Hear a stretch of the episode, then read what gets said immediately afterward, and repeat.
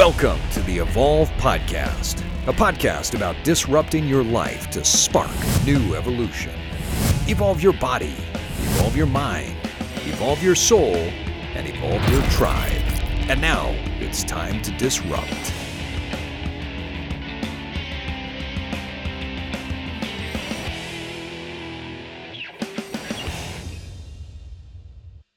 Okay, and we're live. Myles, how you doing today? Steve Cutler. It's been a while. Yeah, we took a short break there for a bit. I, Yeah, I've been yeah. busy and um, had to take a pause for a little bit uh, as we were making some changes and adjustments to schedule. And uh, Yeah, but it's good to be back with you, man. yeah. And you know, and I went through that um three and a half weeks without a phone. You did, and, yeah. And that was, How was pretty that? You- amazing. You, had a you had a phone that broke, and Yeah, so, so you had so to. just- uh, you didn't have one for for quite a while. Yeah, three weeks. So it was a combination of small townness, tech uh, misunderstanding. I like that. Well, Okay. I, I'll tell you, the, the small townness came from um, when, first of all, when I broke my phone, I was really worried. I was like, God, I just spent money on this phone. And then, and then a, a friend of mine, my our local bartender said, why don't you just call the company and see if they'll give you a refund? Mm. So the phone had already been broken for two days. So I, I called the company up and they said, yeah, you're eligible for a refund. And they said, pack up everything that you got because we have, we, once we get all your stuff, we'll determine whether we give you a refund. So everything that came with it, SIM cards, charger, all the stuff. So I packed it up. I take it over to the UPS store. And the UPS store, this is where the small town this comes in. The UPS store told me, well, you just missed the FedEx drop and they won't come back until next week. So we'll have your phone here for a week. oh wow! and Yeah. And so then I found out sat at the store for a week. at the UPS store in this small town. That's So- awesome. I didn't know that. so okay. I know. And then after the week was up, I was telling somebody about it, and they said, you know, there's a FedEx drop box on campus. And I didn't know that. So oh, I knew it was too late. Okay. Okay. So I sent them all the stuff. So they took their time, they got it. It took them a few days to get it, unpack it. And then they sent me back a notice saying, you are eligible for a refund. So I said, well, instead of doing a refund, can you just give me the same phone? And they said, no, we have to go through the refund repurchase process.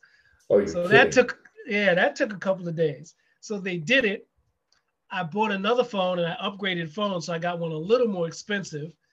And when they sent it back, I set up everything, went to activate it through their website, and it wouldn't activate. I called them up, and the woman said, Oh, we're not sure why it didn't activate. What's your SIM card number? I give her the SIM card number, and she says, That's not the one we have on file. I said, You just sent me a new SIM card. She said, Oh, that's the problem. You were not supposed to send your own SIM cards. So now we Oh, have to go through the process more of reactivating the new SIM card. That will take three to five business days. Oh, you got to be kidding! Where are you buying this from? Did you just buy this phone from some guy that's sitting on the corner? Homeless no, guy walks I, up to you, opens up his coat, and has a bunch of phones in his. that's uh, it's his- funny because that's what it sounds like. yeah, I belong to this like company called Republic Wireless. And the reason why I like Republic Wireless, first of all, once you get going, the service is really good. It's not expensive. And they're one of those companies that's ecologically like sensitive to the environment and all that stuff. So they try to do things, you know, based on helping the environment and stuff like that. So they're So not uh, clubbing baby seals and that sort of No. thing. No, they're not clubbing alright. baby seals and and they're not destroying, you know, the um the the the, the, the grasslands and the trees and all that stuff. But, But- they but do the- take a hell of a long is, time to get you. Yeah, shit. three and a half weeks without a phone. Now, for most people, I think that would be a problem. For you, that definitely was not a problem. You, when I talked to you the other day, after we've been uh, messaging back and forth on social media, we finally got on the phone, and you were elated about this three and a half weeks without uh, the phone. Well, you know, I had that post where I put on Facebook. I said, uh, "My phone died and I went to heaven." You know, you because during co- those three and a half weeks. So most people, like I said, most people would be going crazy without a telephone for three and a half weeks. What did you do? Three days in, three days in, I went crazy. I did. I- Okay. you know, there's a woman, uh, Terry Gross on NPR. did a whole expose. Um, she was talking to this businesswoman. I forgot the businesswoman's name, who literally were talking about what happens when you lose or forget your phone, and even if you drive out of your house and you leave it at home. Um, the the first a lot of couple of hours. phone anxiety. Yes, you get Yeah. to go through the anxiety. I went through that. Yeah. I went through all three days, three days, and you know, and actually, at each successive day, the anxiety would lessen and lessen, Mm. and then the fourth day was this extraordinary blanket of peace. It was nothing like. Was like, what, what, what, what, what does this phone represent? That, you know, I went through that, and now I don't give a fuck you know, um, it coincided with Alicia, Tiago, and David going on vacation to Rhode Island.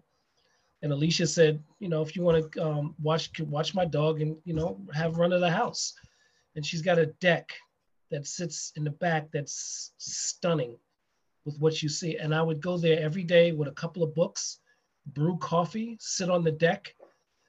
Tremendous amounts of meditation, Wow. tremendous amount of internal work um, with my journals and particular books that I've been. and sitting outside because this is the it, it's spring summertime, right? Yeah, we had the stunning days, Mhm. uh, 80 degrees to 85 degrees, the cicadas, and and back and behind our house is a menagerie of different types of birds, and they have all these bird feeders up Okay.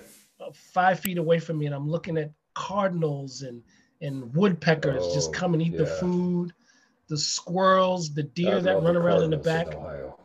Yeah, oh, that's They're right. beautiful. You you're familiar with those birds. Yeah, yep, yep. Cincinnati, when we lived over there, it was uh, beautiful, beautiful birds. Yeah.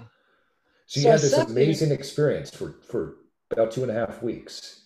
Exactly. Two and a half About- weeks. Yeah, about a week or so of of uh, trying to get it fixed, a little bit of anxiety, and then you've got two and a half weeks or so of just uh, deep, Yeah. deep, deep meditation, deep reading, Yeah. deep work. Yeah. I didn't go to the places I normally go to, my, my little watering hole at the restaurant. Mhm. I didn't go there. What what I was playing with is trying to understand like everything in your environment. When I say environment, your internal environment and your external environment, people, Yeah. spaces, places serve as a certain type of trigger, good or bad. Yep. Right. and I was trying to get one in one of the the journal that I was writing in. I was trying to write down what the triggers were, and that was pretty amazing work because I started to realize what the subtle triggers were. The obvious triggers are obvious, you know, people that you know make you feel negative, or people you want to argue with, or people that get you excited. But I was thinking more along the lines of subtle triggers, the little And those tiny are difficult things. to see in the moment, Yeah. right? When you go back to them Yeah. over and over and over again, you don't really see them. And that's why it's important to have some sort of distance from those things that trigger you, both positive and Yeah. negative, right? I mean, when we say Yeah. trigger, we're not just talking about something that's negative. We're talking about your environment can, the external environment in particular, can trigger certain emotions. When I walk into certain rooms in my house, I feel like I want to do something. I want to take a nap, or I want to sit down and read, Yeah. or I want to Yeah, uh, I'm, I'm, you know, anxious and ready to go. Uh, but yeah, the environment is important, internal and external environment. But the external environment is important because it does trigger us, and far too often we don't even pay attention to that. I think environment also plays a huge role in our habits. You know, I was talking to somebody the other day about this concept of environment and habit, and he said, "Well, I don't think I can do this, uh, you know, getting in shape thing."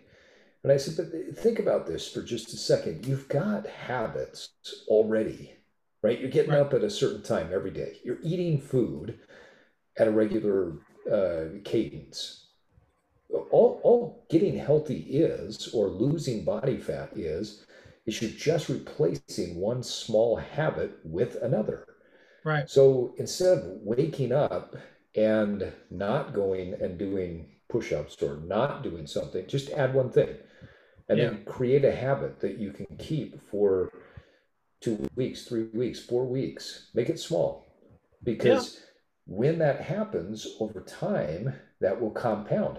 But it's the environment that helps to trigger that. If you wake up and you've already got your workout clothes sitting out, or if you walk into a kitchen where you've already purchased uh, health promoting foods, the habits are going to be much easier to uh, to jump yeah. into. But environment yeah. is a massive trigger for us.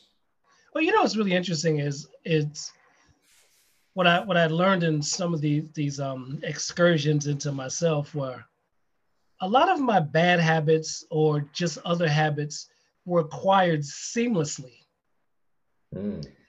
And because they're seamless, they almost feel natural. And when you're trying to create a new habit, it's you're you're conscious that you got to create a new habit. You know, I, I got to get in shape. I got to lose body fat. I got to lower my cholesterol. I got to lower my blood. Whatever it is, or even yeah. taking on yeah. a new project. You know, you could be a 100% healthy person and decide to take on a new hobby. Mm-hmm. Yeah. That that new hobby is not seamless. You no. know, if you started playing guitar when you were one, you know, all of a sudden their habit is just seamless of getting up and practicing. You know, like me and the piano. But my piano bad habits are seamless. And now, since I'm trying to correct some of those, it's a disruption. yeah, it really is. Well, you know? great habits. If you want to become something great in any area of life, you have to start with very small habits. I love the word seamless because the the most healthy people that I know, they don't think of uh, their health as anything different than who they are, meaning that it's, yeah. it, it's woven into the tapestry, right? Everything they do uh, is is health promoting, health conscious. You know, I think to myself every time that I'm eating a donut or a cookie or something that might be more of a treat that I like, there's a health right. component to that. There might be a mental health component. There may be a social right. component to it, but but yeah. it's health promote uh, promoting. And I don't sit and just eat an entire box of donuts by myself because I don't think that that's a health promoting thing for me. Yeah. Now, if I'm sitting around and we're having a great time as a family or with friends and uh, we're eating dessert together that we're sharing, I'll definitely eat that and, and I'll enjoy it. Uh, but the healthiest people, the wealthiest people, the most successful in any area of life, I think that they they find a way to create these threads in the tapestry of their life to where they're not shifting from one thing to another. And they're not saying okay well i'm going to go on a diet and i'm going to lose weight because i'm fat right? They don't do that. The healthy people say i am healthy and i'm going to layer in these little healthy habits. If you want to become very good at any aspect of life it's yeah. about layering in these little pieces well, before we get too far into this, Myles, I, I want to uh, welcome our our uh, all of our listeners out there to the episode, and uh, you know we're excited to be back and, and dropping a different episode this time. Uh, because our guest is our co-host. Uh, so joining me from Oberlin, Ohio, the most interesting man that I know is W. Myles Reilly. Welcome, Myles. Steve, Steve, thanks for having me, man. It's, it's good to be back. It's good to it is good to be back. Good to see your guests. face again. Yeah. Yeah, it's good to see yours and connect with our guests or reconnect with our guests and you know get back on this train and talk about health and wellness and all the other stuff that goes along with evolving. All the great things with evolving. And in the mountains of Utah, I am Steve Cutler. Like I mentioned before, today our guest is my co host, W. Myles Reilly. And uh, you know, Myles, the, I want to let our listeners know why we're doing what we're doing today. We had a conversation just like we always do. Uh, I can't remember if you called me or I called you, and we're talking, and uh, you had mentioned this meditative process that you were going through, mm-hmm. and noticing some of the resistance that you were uh, inter- or, uh, encountering as you're going through your meditation yeah. practice and then working through that resistance. Now, yeah. if anybody out there has read Steven Pressfield's book, The War of Art, not The Art of War by Sun Tzu, but Steven Pressfield's The War of Art, you'll know what we're talking about when we talk about resistance. If you haven't read it, let me just kind of give a brief recap. So let's say that you want to start a new project. Maybe you're an entrepreneur and you want to start a new business. You're a pianist like Myles, or you're a visual artist like I am, uh, or you're just trying to create something new in your life. Uh, maybe it's a better relationship, and you start to work on it. The initial feeling that you have every time you go into that work is what uh, Pressfield has identified as resistance it's always there. It will never not be there. And the way that we overcome resistance is just through consistency and commitment to a process. And so when Myles and I were talking the other day, I was really fascinated by this uh, idea that he'd been playing with relative to his meditation. And I think that, uh, like all great things, through practice, he's developed a process that I think would be very helpful for our listeners, for you, our listeners that are uh, trying to evolve your personal life. Uh, now, Myles, you know, I know, and I think a lot of our listeners know meditation has so many benefits to the brain and body. Yeah. Uh, but it can also be an intimidating thing for many people to get started. So today I want to give our listeners some practical tools and some insights into the process that you're using uh, so that we can get them started. Does that sound good? Perfect. Perfect. All right. So I'm thinking that we keep it simple for our listeners. Okay. Let's break it up into the why and the how. Uh, so let's start with the why. Why do you spend so much time practicing meditation? Um, well, for one reason, I, I don't know where this idea came from, but through all of my readings and living experiences, um,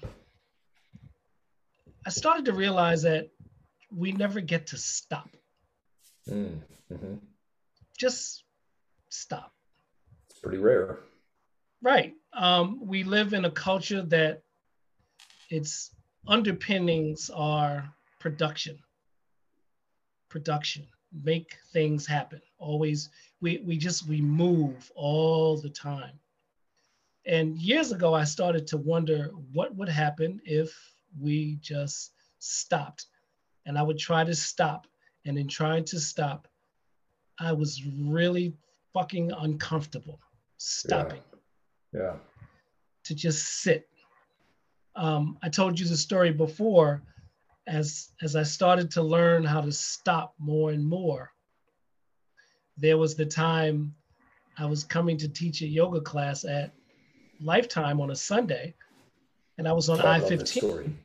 Yeah, and I was on I fifteen, yeah. and you know it's Sunday, so there's very little traffic, and I happened to be on the road at about twelve thirty because the class started at one, and it was really nobody on the highway and the next car might have been two, 300 yards behind me. So I just stopped and sat there. I didn't pull over to the, the side. I stopped in the middle of the highway. And I think it's been years since you've done this. And so if any uh, Utah Highway Patrol are listening to this, they can't peg you for it. Yeah, unless they're gonna come to Ohio, come to Ohio and serve me a they're warrant. Not, they're not gonna come to Oberlin, Ohio to. Yeah. So you stopped and, in the middle of the highway. And it was an overwhelming feeling because I would think that's the one place you're not supposed to stop. I, I would agree with you there. You're not supposed to stop on the freeway. Yeah. Yeah. I think that's kind of against the law. Right. and and the feeling was it was overwhelming because you one and it, you know obviously there might have been a certain excitement because you're not supposed to do that but the philosophical and psychological and emotional part was i literally stopped in a place where you should be going all the time. Mm-hmm. all the time. Cons- constant movement. If you're going to stop on a highway you pull over to the sides. And and that made me start to think about many different things that you're not supposed to really stop. Yeah yeah. And i started playing with it all the time. I would i would catch myself eating you know just gobbling up food and i would just stop and watch myself or pause um, I would be I would talk to people, and people are really cool triggers, good and bad. People force you to be who you are based on your relationship with them, so you're a particular way. Yeah. And if you want to try to be another way, you have to stop and think about the other way, which can actually make you look kind of crazy, especially if you're talking to someone and you you you all of a sudden get conscious of this idea and then you stop and allow the new things that you've built inside of you to come out you can look pretty schizophrenic. Yeah yeah but that's sure. that's their perspective. Your perspective is you know what you've done. This is the person that i'm trying to get to. And the other person is that old person. So you have to pause and it can feel extremely liberating and uncomfortable. So I've been playing with this for a long, long time now. So the idea of pausing, I, am a, I'm a huge fan of that, and I agree. We are we live in so many spaces, not just the freeway, but the day to day of our life that cause us to keep moving forward in many yeah. different ways. Unfortunately, that's why so many people feel like they're spinning their wheels now, I, I, I think that oftentimes when you want to change something and you're in a relationship, and I think a lot of our listeners will, will resonate with what you just said, that you are who you are in that relationship partially because of your your how you relate, how you right. interact. What's the right. what's the vibration back and forth that you have with that other human being? And if you want to change it, you do need to pause. Now, I also think that it's helpful so that you don't look a little bit crazy to say, you know what?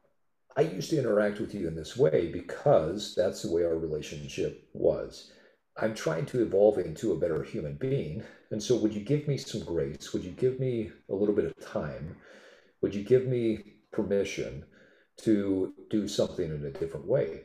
I've done that. It, not necessarily those words, and it's empowering what happens. You see, anytime that we try those are beautiful words, by the way. Thank you.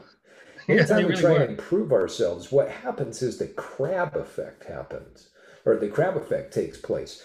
And for, for those that don't know what the crab effect is, is if you put a bunch of crabs in a hole in the sand they will not help each other get out. As soon as one crab starts going up, the other crab will pull on it and pull it back down, and they will keep doing this ad nauseum until they never get out and they all die.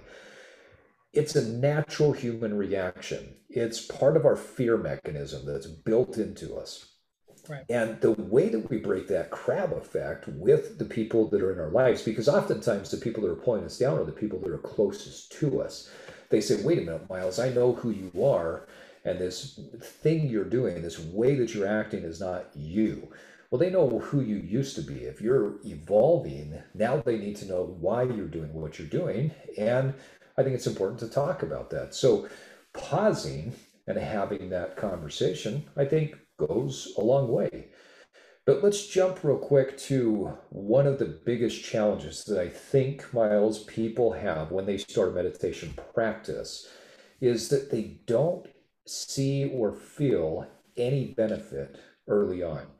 In fact, it's more difficult, it's more frustrating. They're thinking, what the hell am I doing sitting here? Why am I? Uh, this has no value, right? I've got stuff I could do, I've got stuff that could be done every once in a while there might be that sense of calm or peace right. but most of the time they don't feel the benefit early on. Why do you think meditation is something that people need to stick with? I, one of the reasons why i think they need to stick with it is is one to become aware of habitual movement patterns. And let's we just just go physical first. Okay. Um how many times the things that we do in our lives that are habitual physical movements that we have elevated to a level of importance mm-hmm. and they're really not that important. But it just becomes part of this movement patterns this habituation. So, so give an example of that. What's what's an example of a habitual movement pattern that you've seen? Well, so yesterday when I was meditating, first of all, I sat down, and, and since I'm aware of it now, I'm aware of it now. Um, I sat down and I prepare for habitual or just movement patterns. I, will sit down and yesterday I sat down and I realized that a day before, a yoga teacher contacted me who wanted to get in touch. She wanted to get in touch with me so that we could begin this program at his yoga studio. And I forgot to return the text. And I hadn't gotten mm-hmm. in touch with him. And as soon as I sat down, I was maybe a minute into just sitting because when I meditate, the first thing I do is I just sit down. I don't close my eyes and start, you know, breathing and all that. I just sit down because I'm I'm waiting for the habitual patterns. So anyway, I sat down and the first thing that hit me was, oh, you, you got to text Eric back. Yeah. And then yeah. I, I just I smiled. I was like, okay, here you are. Okay. Who else is coming? Who else is coming? The second one was, shit, I forgot to brush my teeth. So think about this. I don't, I can't remember what the study or what the number was that I read the other day, but there's a number out there. Uh, how many times, and it was, it blew me away. I think that's part of the reason why I couldn't remember the number, but it blew me away how many times people touch their phone in an hour. And this would be a challenge I would put out there to our listeners: is pay attention to how many times you feel prompted internally to touch your phone when you said, Hey, I've got this guy that I forgot to text back, habitually, you're going to reach and you're going to tap your phone. That's the normal thing, right? Oh, I forgot to brush my teeth. The movement pattern is get up and go brush your teeth. And right. so the body is pushing you towards that. So I think that's, that's a great, great example that it, it's about paying attention to these movement patterns. And the movement patterns are like gravity yeah. they will pull you back over and over and over again. I think that's one of the reasons why people don't stick with it at the very beginning. Because it's really uncomfortable. One yeah. to just to get and you know and they're basically what they're they are. They're really charged thoughts. And mm-hmm. one of the great things that you can get from this is to see how powerful thought, uh, how powerfully energetic thoughts are to make you want to move because you sit there, you get a thought, you know, return the text, and you feel it in your body. Your body actually wants to get up. Yeah. And you start yeah. to think about, wow, how many other thoughts do I have that literally force a tremendous amount of energy and feeling in my body? Think about the negative things, you know, the negative experiences and the negative, you know, I, I, want, I thought about this a couple of weeks ago is, you know, no matter what the news is, it always has to be bad. Yeah. You know, that's just yeah. that's the way they're structured. It has to they, be bad. They only put a, a, a happy uh, news story at the very end of the newscast, and that's right. only locally. If it's national news, it's never positive. Right, and no matter yeah. where the source comes from, you know, I'm a big. I love yeah. NPR. I love their human interest stuff, but everything is about like some tragic, something negative happening Right. And so you get these thoughts in your head and they can move you. They can move you. And and I'll let you get to your next question, but it really hit me when I think about all of these mass shootings. They they come from a place of a young man most of the time yep. sitting and thinking. And then he, he says, I gotta act on this thought. Yeah. That's the yeah. only thing that can happen. Regardless of the quote there was a quote I Stephen Covey, I think, quoted it in his book, if I remember right, Seven Habits of Highly Effective People. Um, that between stimulus and response, there's yeah. a space. The gap. In that space, yeah, in that gap. So in that space, we have complete power and freedom to choose our response. I'm paraphrasing now. But in our responses lie our growth and development. Yeah. And I absolutely love that idea that it's in the space, it's in the gaps, it's in, in visual art, we call it the negative space, right? It's between the tree and the house, it's between the person and the building. It's the negative space that is what creates the beauty in our life. And this is something that when when I've taught leaders over the years how to coach people, uh, one of the toughest things for them to coach or uh, for me to coach them on or for them to really resonate with is this idea that they need to pause. As soon as they ask a question, pause. Let the other person answer the question. When they've made a point, when they've said, "Hey, here's how I see this challenge we're running into," especially if it's a if it's a tough conversation, a difficult point, they need to pause right afterwards. I've taught this to salespeople. As soon as they have uh, put the offer out there and trying to close the deal, they just need to shut up. They need to pause right. because it's in yeah. that space where people are able to respond in a very positive way. And so, coming back to what you were talking about before, it's the movement or sometimes the lack of movement that we've got right. to be aware of. And I think that's the most difficult part at the very beginning.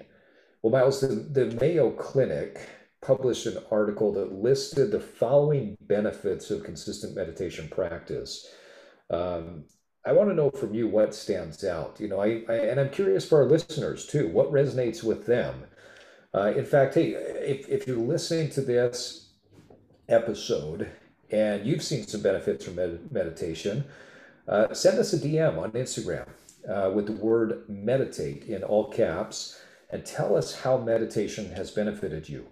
Uh, we're going to pick a random listener uh, and send them an Evolve hat. So, again, go onto our Instagram, follow the Instagram, send us the word meditate, and tell us what one of the benefits of meditation that you've seen in your personal life. Not the theory, not this article, but what have you seen in your personal life? And we're going to pick one of our listeners to send an Evolve hat to.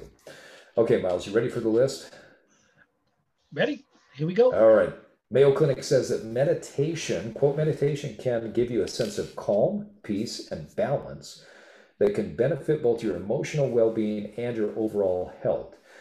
Um, so, things like gaining a new perspective on stressful situations, building skills to manage your stress, increasing your self awareness, focusing on the present, reducing negative emotions, increasing imagination and creativity, increasing patience and tolerance, lowering resting heart rate and blood pressure, and finally, improving sleep quality. What, what resonates uh, with you from that list, Myles? Wow, like all of them. Um, because you've been doing it for a while, right? Yeah, I've been doing it for a while. You know, you're probably um, seeing these benefits. Amit Goswami, one of his one of um, my mantras that I use, he says, "What we aim for in meditation is to reduce our near 100 probability of a fixed response to a conditioned stimulus." Oh, I like that. Say that again. What we aim for in meditation is to reduce our near 100% probability of a fixed response to a conditioned stimulus. Yeah, beautiful. So you, it's like you're watching all your responses and then pay attention to what's stimulating those responses stimulus yep. and response yep. and you just said something earlier the gap and so everything that you just listed everything you just listed resonates with me because i'm in the thick of this now mm. you know the, okay. the, better sleep um, just uh, emotional I, have I've used meditation uh, most powerfully to how I deal with my son. Because mm-hmm. as all dads, your first response are going to be in raising a kid is the response you got from your dad.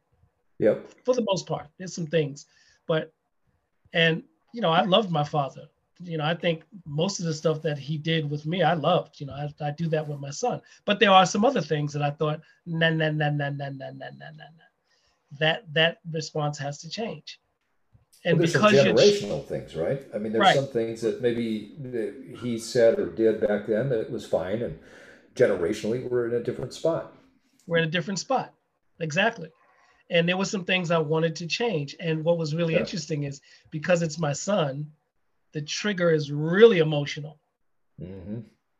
So that was the hard one, and and the gap really started to show me me. And then once I saw me, I had a firmer grasp on what would I like to change now that yeah. I can really see me. And then Great you just start you just start writing down how you how I would like to respond. You know, and then trying to integrate those new responses into dealing with my son.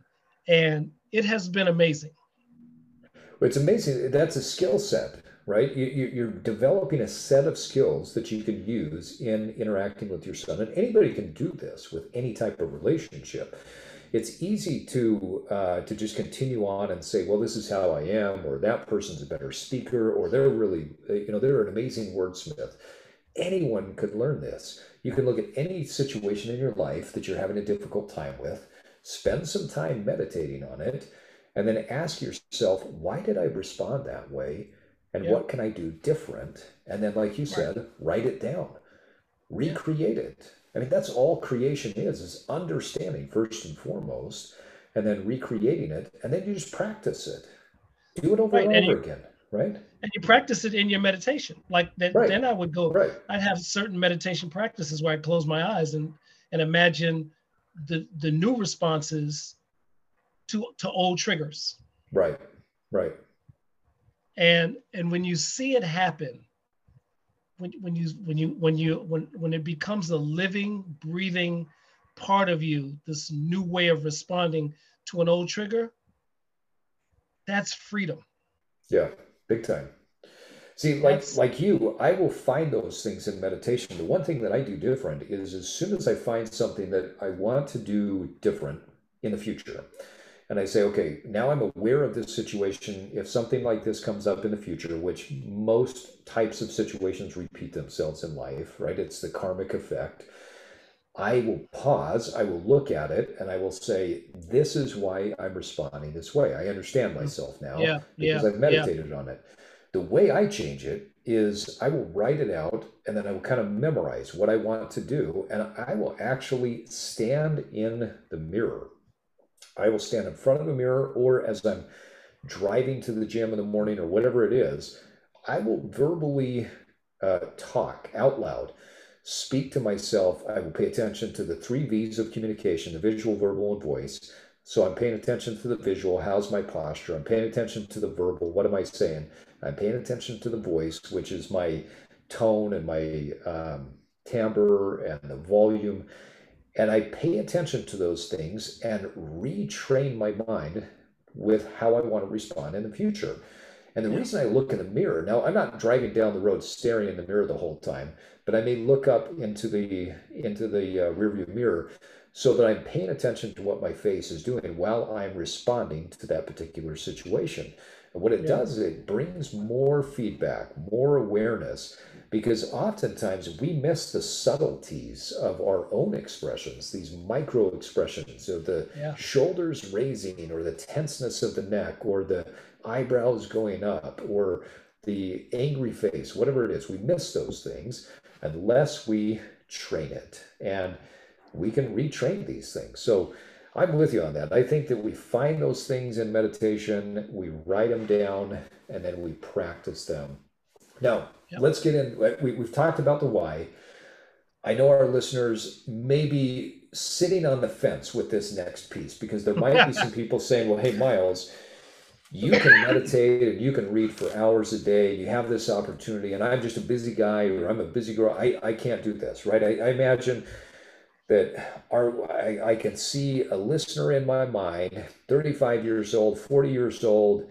He's trying to go to the job, get the thing done. He's got kids, he's juggling all of these different things. And he says, Myles, that's great for you, but that's not my life. I'm too busy to do this. Right. So, for that person, I would just say this what we're going to talk about relative to the how, the principles can be applied, whether you've got five minutes to meditate or whether you've got an hour to meditate or regardless, it doesn't really matter, right? So let's talk about the how. Walk our through walk our listeners through the practice that you use. So over time, I've built a list of nine different things that I try to connect with. And each one of those things propels me a little deeper into the meditation or just gets me focused on the meditation. Um, Okay, so nine things. nine things. Um, and the the bef- before I get into the nine things, the first thing, one of the earliest things that I learned is everything is a meditation. Okay, everything is a meditation. It's just unconscious. We do things unconsciously, but we're doing things. And the minute you bring a level of consciousness, the minute you bring a level of consciousness to your thing doing, you're actually consciously meditating. And the good thing about that is it's focused. Okay, it's a focused thing that you're doing. It could be habitual, things that you do automatically. It could be things at work, things you do with uh, in relationships, lovers, kids, all those things. The, the minute you bring a certain level of consciousness, awareness, and breadth and depth to what you're doing, you're meditating. So if you're somebody who doesn't have time to meditate, if you don't have time to meditate, you can always incorporate these ideas into what you're doing as a meditation. Okay. So that was one of the, the biggest things is understanding that your entire life, your entire life is a meditation. It's just that it's a meditation that's pretty unconscious. So if you're literally paying attention to you're drinking your coffee in the morning, really bring awareness to that. You know, you've taken it for granted, re-smell the coffee, taste it in your mouth, enjoy the coffee. If you're doing a project at work, bring awareness to it, bring your breath to it. And that was one of the biggest things that I had learned that we literally are meditating all the time. It's just that it's a little unconscious and we and we we take for granted our everyday experiences, whether they're through people, whether they're at work, whether we're watching a television program. If we all of a sudden just connected to the awareness of what we're doing, then your seated practice becomes a lot easier. Right, and you're, I, I, you're, kind of resonating uh, with, or you're saying something that resonates with me. I had a mentor in yoga one time teach me that um, everything is yoga, right? The way you yeah. eat, the way you walk, that's yoga. The way you interact with other people, that's yoga, right? And the concept being that how you do anything is how you'll do everything. So if I'm somebody that is meditative in the way that I'm sitting and drinking my coffee in the morning, then I will tend to be in a more meditative state throughout life. I tend to be much more uh, thoughtful in the way that I respond to life or the way that I yeah. interact with life. So I absolutely love that. And I think that's a huge awareness. I, I think uh, Eckhart Tolle talks about that a lot in The Power of Now, that this ability to just be aware of and be present in the moment helps us to realize that there is no past, there is no future. There really is truly only the now. Well, today I was doing this. Is this is when early on when I was really smiling. This morning I'm sitting at the table, I'm drinking my coffee, and I realized last night I hadn't done the dishes. So I said, let me do the dishes. And I said, you know what? I'm gonna do the dishes really slowly. Nice. I'm gonna okay. soap up the rag. I'm gonna feel the hot water on my hands. The when I was washing the glass, I just got lost in washing the glass. Every, all of the dishes, I just took my time. I said, when I was putting the dishes on the rack, I said, feel the weight of that dish. And I put the dish away and I felt the weight of it. I was putting it, and I started this really slow movement. Mm. And, it, and then I knew it was time to meditate when I finished the dishes. When I sat down to meditate, I was there. That's awesome. I was there. And one of the things on my nine list that you know about is the Goggins, we got to live here. Yeah. It usually takes me a while to get there. But when I sat down this morning after doing the dishes really slowly, I sat down and I was there. I closed my eyes, and the first thing I said, we got to live here. yeah, I love that. So my, my very first uh, instructor in Tai Chi taught me that concept of going slow, slow walking and slow movement it's amazing what happens when you slow everything down, when you pay attention to the weight of the dishes, when you pay attention to the feel of the bristles of the toothbrush across your teeth. I mean, yeah, there there is such a richness to life that we have become uh, completely desensitized to. and to a degree, you're stopping. Yeah, yeah, you, you really know, are. Stopping doesn't have to mean literally cease movement. Stopping literally means cease the movement that you've habituated into your life. So yeah, if you start yeah, walking really slowly as you're walking down the street, as comfortable as that might feel, you're you've stopped. You have yeah. changed how you approach things. Yeah. And then point. and then you try to live in it because there's going to be the anxiety that comes up whenever you do this. And then as I told you the other day, it's instead of fighting resistance, you absorb it. You dance with the resistance. So if you have a big resistance, you use a big breath and you swing and dance with it and move it. If you have tiny resistance, it's a little tiny breath and you hold it like you're literally holding a dancer. You know, you've got your hand behind her back or his back, you've got your left hand holding or your right, and you just dance with the resistance. And all of a sudden, the resistance starts to melt because you're not trying to kill it, you're trying to absorb it and become part of you and move with it and then you control the resistance. Yeah, and that's a powerful thing. I, this was one of the points I think that I love the most when we were talking, because it reminds me of, and I've never studied and practiced uh, the martial art Aikido, but I had a friend that did that showed me how it worked. And, yeah. you know, the, the whole concept behind Aikido is that it's, you use other people's energy either as a deflection or against them. And so one day he says, Well, just, you know, grab my wrist. And so I did. He goes, No, like really grab my wrist. The next thing I know, I'm on the ground with my arm behind my back, my wrist bent backwards in excruciating pain because he's thrown me just with me moving. And he, all he did was move out of the way and use my momentum to throw me to the ground and get me pinned.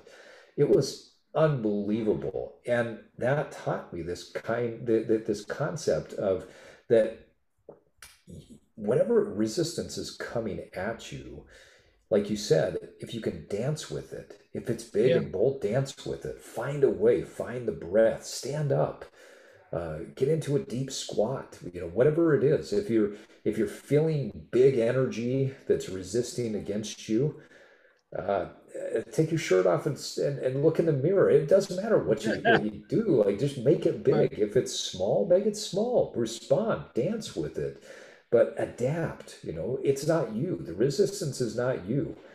Uh, how you respond to it, you have the ability to bend and flex and, and, and push and pull in a way that can create this massive, massive strength of will inside of you. Yeah.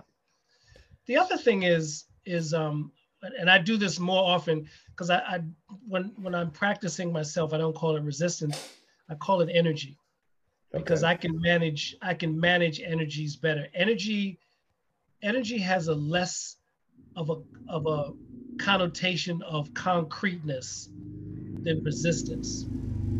So oftentimes I use the word energy because then I have this fun battle with you know, a, a perfect example of eating wrong. You know, I, there's I want to go have a piece of crap, and I can feel the energy pulling me toward getting that crap. And I ask myself, are you not fucking stronger than this energy pulling you toward that donut? How much energy do I need to just go, I don't want to do that? Yeah, and, there you go. And that makes it a little bit more fun, but it allows me to see the energy that's uh, pulling me as a weaker energy. It's weaker, like a donut, Myles. Really, a donut? I know it's two o'clock in the morning, and the donut is out there. Do you are you really gonna let this donut, the, the, the pull of this donut, overwhelm you? You are that fucking weak.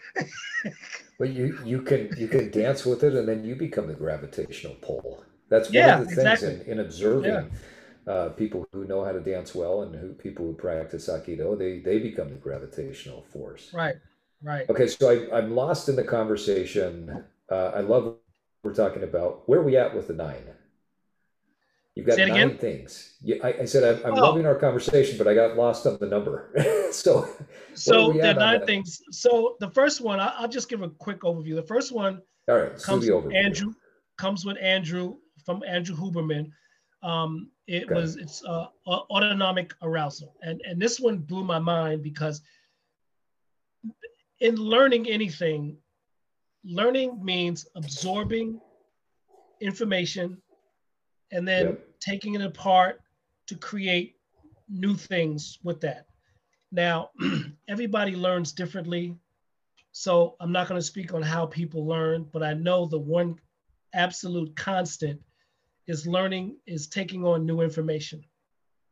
And then learning it so well, you can rearrange it to come up with something new. Was that's when you start entering the realm of creativity. Yeah. So imagine a kid who comes from a household that's loud, you know, emotionally charged people hollering all the time, bright lights. Um, some kids come from abusive situations. Some kids come from, you know, th- not enough food, food anxiety. That, how do you learn from that? How do you learn in that atmosphere? And then all of a sudden, Yeah. the kid gets grown and he or she goes out into the world, high school, college, where the demand is to learn. Well, that kid is autonomically aroused all the time. Yeah. Yeah. So it's very difficult for him or her to sit in a room and a teacher assigns a dense reading, or you have to figure out mathematical problems. If you can't calm yourself down physically and emotionally and psychically because you're autonomically aroused. Mhm. So, um, I, I so that's one of the first things I look at and when I sit down. Am I automatic autonomically aroused? And I didn't come from that type of situation, but there was noise. So that's the one thing. The other one of the other things on the list I call I start to say to myself marginal gains. That's it. So Okay. that what whenever I feel like I'm in the meditation, something's happening, I say, okay, stay here and build on this. Because to get to that place that we're talking about is actually kind of easy. The hard part is learning the endurance of it. How do you, if you feel like you are have arrived at this meditational place, he's like, how do I do this now for an hour? So there's the marginal gains. Okay. If you can get it to two minutes, you can get it to four. But you always have to pay attention. And this brings me to another one of the elements on the list.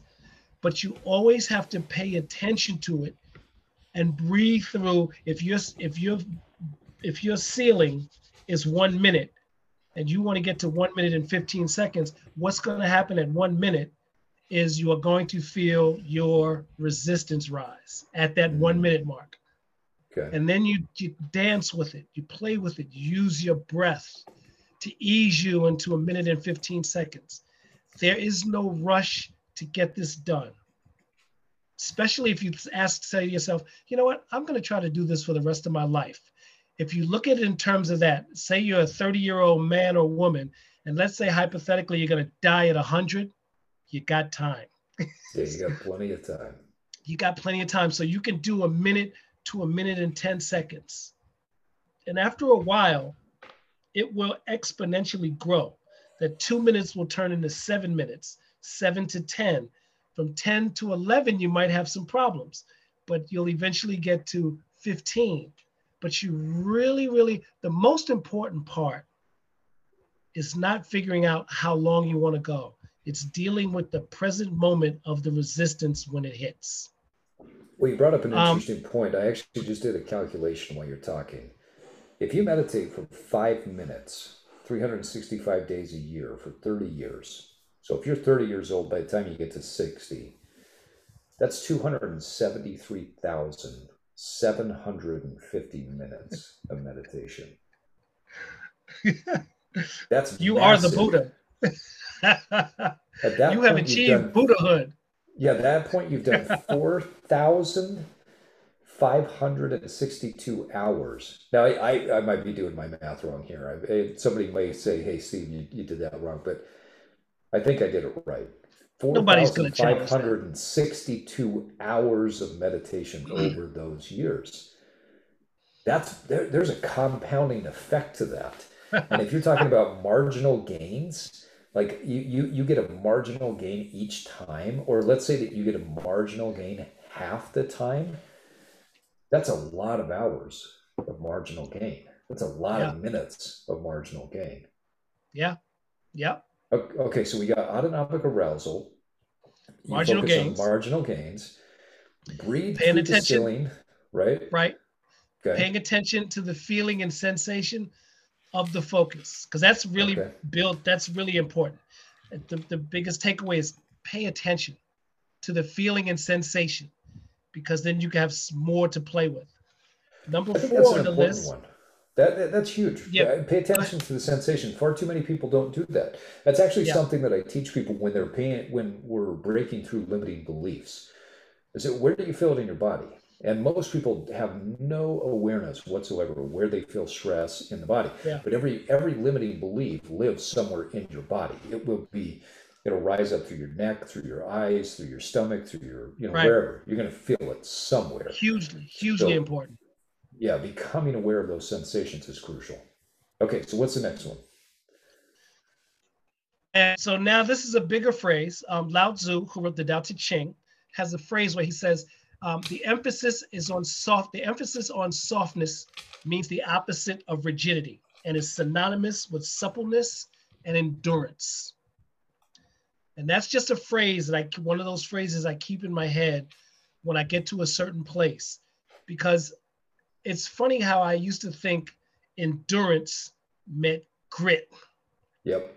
Yep. you know you got to dig through this to stay part of it and there's some people that can do that it's the one thing about all of this is that there's so many different people on the planet some of these things that i'm saying uh, somebody might look at it and go that's bullshit because i do it another way and Yeah. that's legit the only illegit part is saying my way is a bullshit way but to say that he or she gets there through a whole nother uh, modes of operation that's totally legit because there are some people that grit their teeth and they grind it out yeah.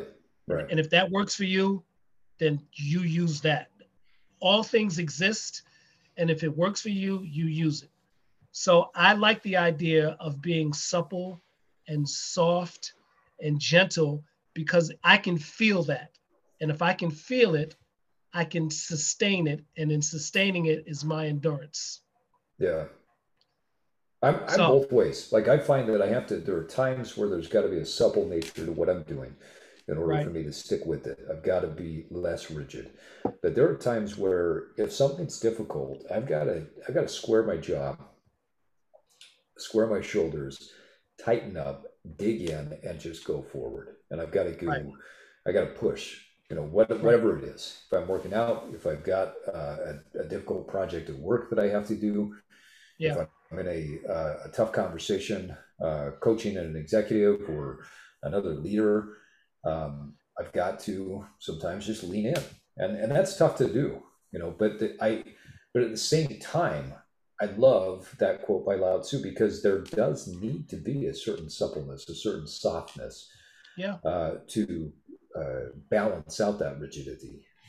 Yeah, I, you know, it's funny because two of the books and two of the guys that I follow the most are David Goggins and um, Dr. Joe Dispenza.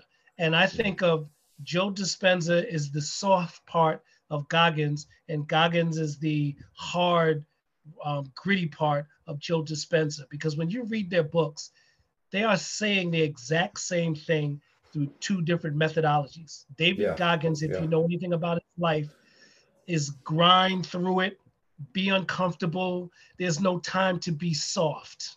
Yep, yep, And Joe Dispenza is be aware, pay attention to your habitual patterns, stop living the same moments every single day that keep firing and wiring the same um, habits and emotions and experiences every day. Two men, drastically different, preaching the same messages. yeah. And great methodologies, both of them. Right. Great methodologies. Okay, Um, so and you that's why- Lao, Lao Tzu. So you hold Lao Right. Tzu in, in your mind. What's the next Right. one? The other one is once we start to understand intellectually what meditation is, is always look for the meditational aspects of anything that you're doing. So that Okay. you can actually practice this putting on a pair of pants.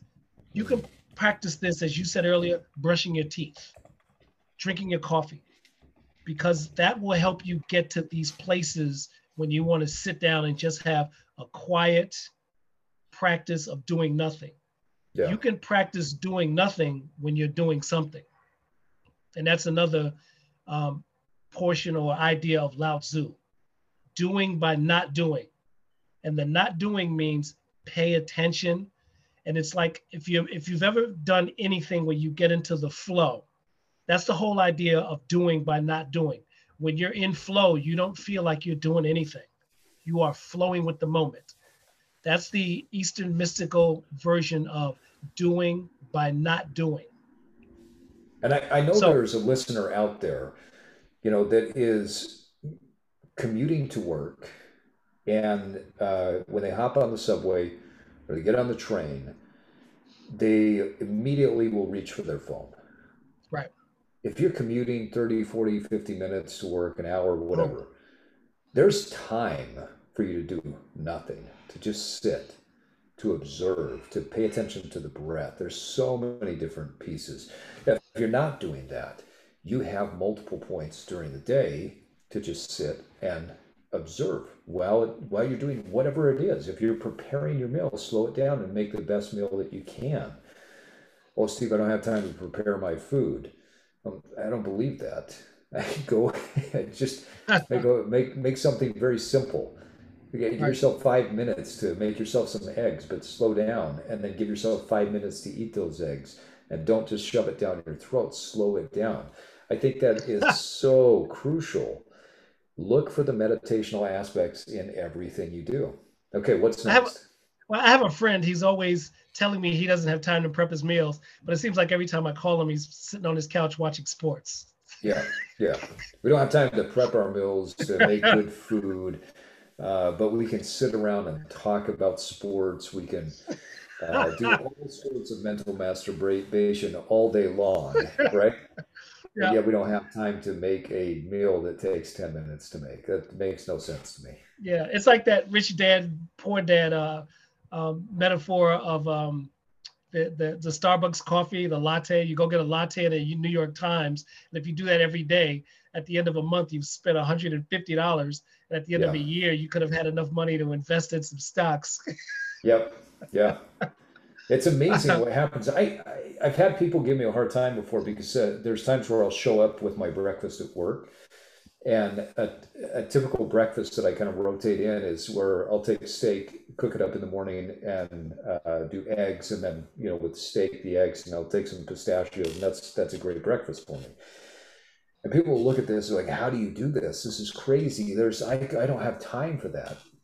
I said it takes me 10 minutes at the most. I start out, I saute some onions, maybe some garlic. I throw the I, I cut the steak up so it cooks very easily. I throw yeah. that in. It takes two or three minutes for it to to uh, cook up the way that I want it to. I yep. take that off. I cook the eggs. I throw it in the the uh, container, and I'm ready to go. So it's ten yeah. minutes. Oh, I couldn't do that. Yeah. Okay. Yeah. Whatever you want to tell yourself. it's extremely simple to do. Okay. So look for the meditational aspects in everything we do. What's next? Yep. Um, feel your weight. I feel my weight all the time. How heavy I am. Okay. Just the, just I can feel my feet planted in the earth. I Not can feel my physical butt. weight, right? No, you physical weight. weight. You, yeah. You're feeling your physical weight. Okay. Okay. Talk to you. because you want to feel that energy. Because remember, if everything is energy, you're just connecting with other energy when you have your feet planted on the ground, your okay. butt, you can feel it in your chair, your shoulders dropping. Feel your weight because it brings you, you to the it brings you to the present moment. You know, when you're when you're not in the present moment, you can't feel your body. But when you're in the present moment, your body feel you can feel like, oh, I'm, I'm weighted. I feel it down. It's it's almost as if um, you're doing shavasana at the end of mm. your yoga practice, where yep. you've you've you've worked out so hard, and now you're laying there, and you can feel your entire being. So that's really what it is. Feel your being. Um, okay. The other one right after that is a, another phrase that I love. It said the phrase is to be restless is to lose one's self mastery. And I use this all the time because I am a pretty rest, restless person. So when I feel squirmy, I, I'm thinking to be restless is to lose one's self mastery, that I'm losing self mastery and I don't want to. So it automatically makes me calm down. I like that. Okay. I just settle in. And then Number eight is we gotta live here, which is a David Goggins saying. David Goggins. We gotta live here. And that's when you realize that you're there, that you're feeling your weight, you feel your breath, you're present. Everything has slowed down. Uh, any psychic, physical, emotional stuff that's going on, you've dealt with, you're settled. This is the place you want to be. We got to live here. I like And that. right behind we got to live here is there's nowhere else to go. Mhm. There's nowhere else to go. You don't want to go to the beach. You don't want to think I could be in a better place right now. No, there's nowhere to go. This is the moment. I've arrived here. And then you just try to expand on that. I love that. Not, I, I- that one it really resonates. I read something recently that said that one of the main reasons. So there's there's two types of people that purchase luxury items. Okay, the first type of person is somebody that can afford that luxury item and they resonate with the quality of it. So there's a qualitative aspect. They value quality in their life. They want quality. They buy the luxury item because it, it resonates with their own personal values and they don't want to spend money on things that won't last, right? Now, that's less common. The more common is people who buy luxury items who can't afford them and who feel disempowered in their life. And so, what they do is they buy a luxury item. Maybe it's the Cadillac or you know whatever it is, but they buy that luxury item as a way to steal power from that item. They don't feel powerful, and so they're trying to borrow from something else. And when you say that that ninth one, there's nowhere else to go, this is the one that resonates, I think, with if you have a habit of running away, if you have a habit of spending money on stuff that you can't afford, if you have a habit of eating food uh, in excess, if you have a, any any of these limiting beliefs or any of these uh, habits that are self-sabotaging in nature, can be solved over time with this mindset. There's nowhere else to go. Because if you go buy that Cadillac and you're trying to steal power from it, you're still the same person. You are still Yeah. the same individual that doesn't have self mastery. You are still the same sad human being. You're now just trying to uh, buy your happiness. You're trying to borrow power from whatever it is that you've now purchased. So I think that one really resonates. That that is, it, it, this is where we live. We we, we got to live here, and then there's nowhere else to go. That's the reality. That's the truth. You can't get out of your body. You can pretend Right. to, right. but your body's going to remind you that it's there. Yeah, remember I used to talk about, and when when when I taught the uh, meditation class at Lifetime, I would use the reverse to get people to relax. Yeah. And one of the things, Yeah. you know, instead of trying to get people to calm their minds down, I would literally ask them to go on a journey with their mind, whatever. Yep. And Yeah, I then and then I would this. have yeah, I mean have them look at their bodies and understand that no matter where your mind goes, and your mind can go to the past, to the future, past pains, past pleasure, anticipating future pleasures, future pains. Your mind can go everywhere. Your body is always present. The body is mm-hmm. here. So let's use our body to send a signal to the mind that we would like to calm down. Yeah. The body, the body is asking the mind, can you calm down? We want to help you calm down and be with us instead of using the mind to rile up the body because the Yeah. body doesn't go anywhere. And I can't tell you how many times I've sat down and you know thought about or I remember that trip to Panama and literally I'm my my mind is in Panama doing all the things we did in Panama and I open my eyes and I'm sitting in my fucking living room. and you don't have the beautiful scenery of Panama. right. I love Right. that. So Yeah. sometimes use the body to still the mind because the body is always present. Yeah. Okay, so let's what- review these nine for our listeners. I want to make sure Yeah. that our listeners have them, but I want to make sure that they, our listeners understand something that you've. I, I love this phrase. I've stolen it from you. Um, but you talk about it regularly of playing with an idea. Just play with this. Just play with that, right? Yeah, that's important. And maybe our listeners don't understand what that is because far too often we get away from playing. You know, we, we used to play when we were kids. We'd run, we'd climb a tree, we'd uh, play basketball, whatever it was. We would play. There was almost no objective to it other than just to have fun. It's the same thing. When you're playing yeah. with an idea, when you're playing with and, and kind of testing these things out in your life, you're truly just playing with it. You're doing it for the pure enjoyment. And you should find some enjoyment in doing it if you release all of these expectations that you should be this and you should be that. Don't should on yourself and tell yourself that you should be doing this or should be that or should be a better person, whatever. You know, stop shooting on yourself and just play with these things. So the first one, Myles, you said pay attention to the autonomic arousal. Right. Where are you starting this from? The second one is has to do with marginal gains.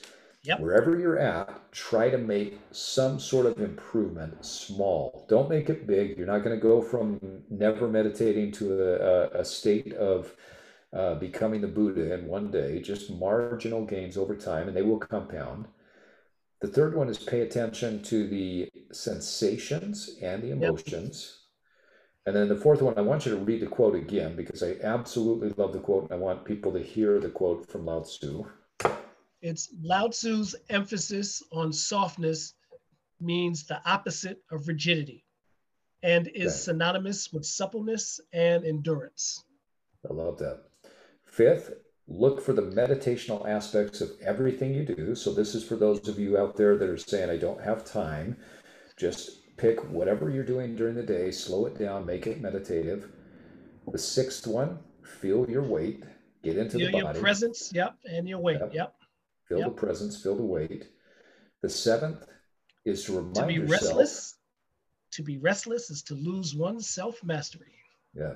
Don't let that restlessness take control of you. You take control of it. Right. Number eight, this is where we live. We've got to live, here.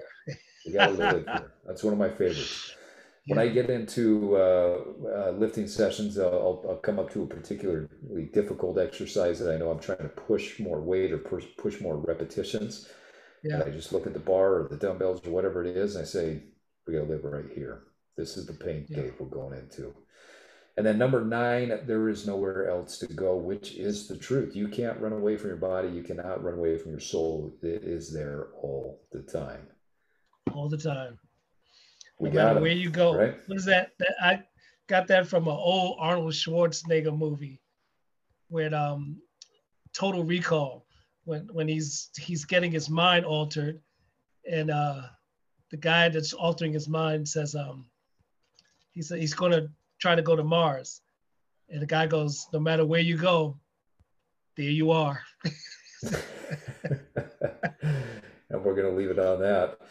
Well, and on that note, folks, it is time for us to wrap up another Evolve podcast. I want to thank my guest and co-host W. Myles Reilly for imparting his wisdom and his practice with us uh, uh, today.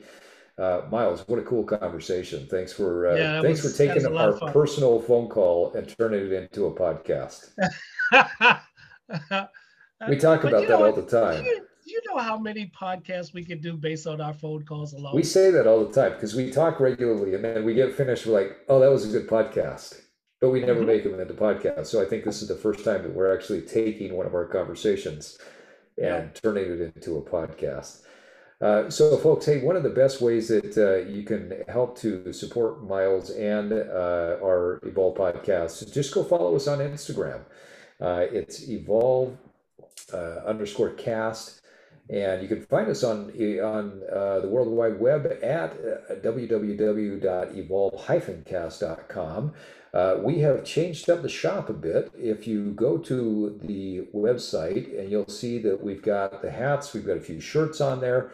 Uh, we've discontinued several items, but we kept the ones that we like the best and the ones that uh, you seem to like as well that are our best sellers. So go check those out. Uh, that's a great way to help to support the podcast. And if you like this episode, give us a rating, share it with your family and friends. We'd also love to hear from you. Like uh, we mentioned earlier, uh, if you have some sort of interest in uh, meditation and you've seen some benefits from it, uh, shoot us a DM and, and we uh, you can be entered to win that hat.